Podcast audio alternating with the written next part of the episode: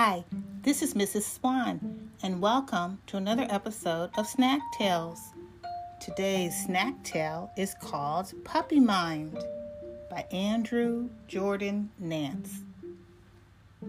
To your puppy mind, please be kind. My mind is like a puppy, it likes to wander and explore. If I don't watch it carefully, it runs through any door.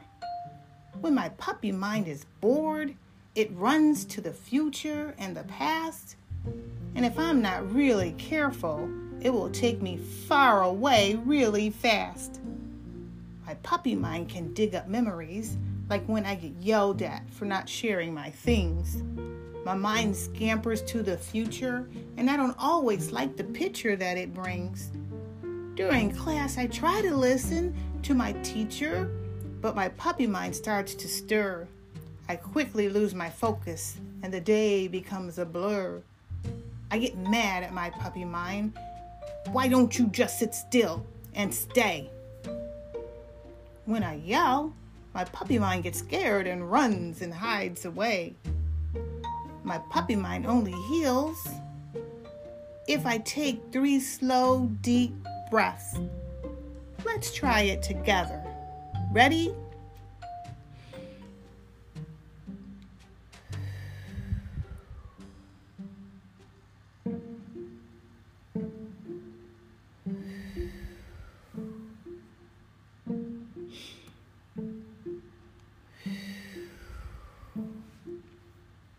If I do it often enough, I feel calmer in my chest.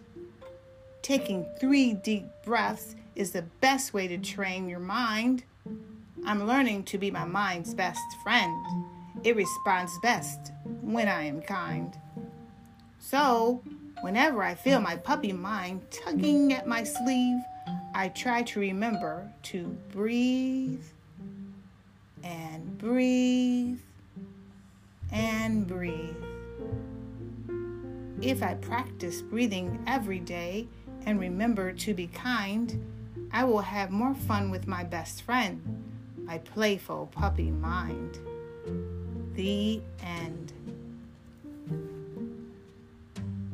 Does your mind ever wonder or do you daydream? Where does your puppy mind take you without your permission? Do you think about food, going out to play, watching TV, playing video games? Is that the future or the past? In the story, how did the child train your puppy mind to be he- to heel and be present instead of wandering all over the place? If you guess that the child used their breath, you're right. What was the best way to train the puppy mind? By being mean or being kind to it? That's right, being kind. Shall we try to use our breath to see if we can get our puppy minds to heel and be present? Great. First, find a mindful posture where you can be still and sit like a superhero. Good. Your back should be firm and your belly should be soft. This reminds our bodies and minds that we are doing what we call focusing. You can close your eyes, and if you can keep them closed a little while during our focus time, that would be great.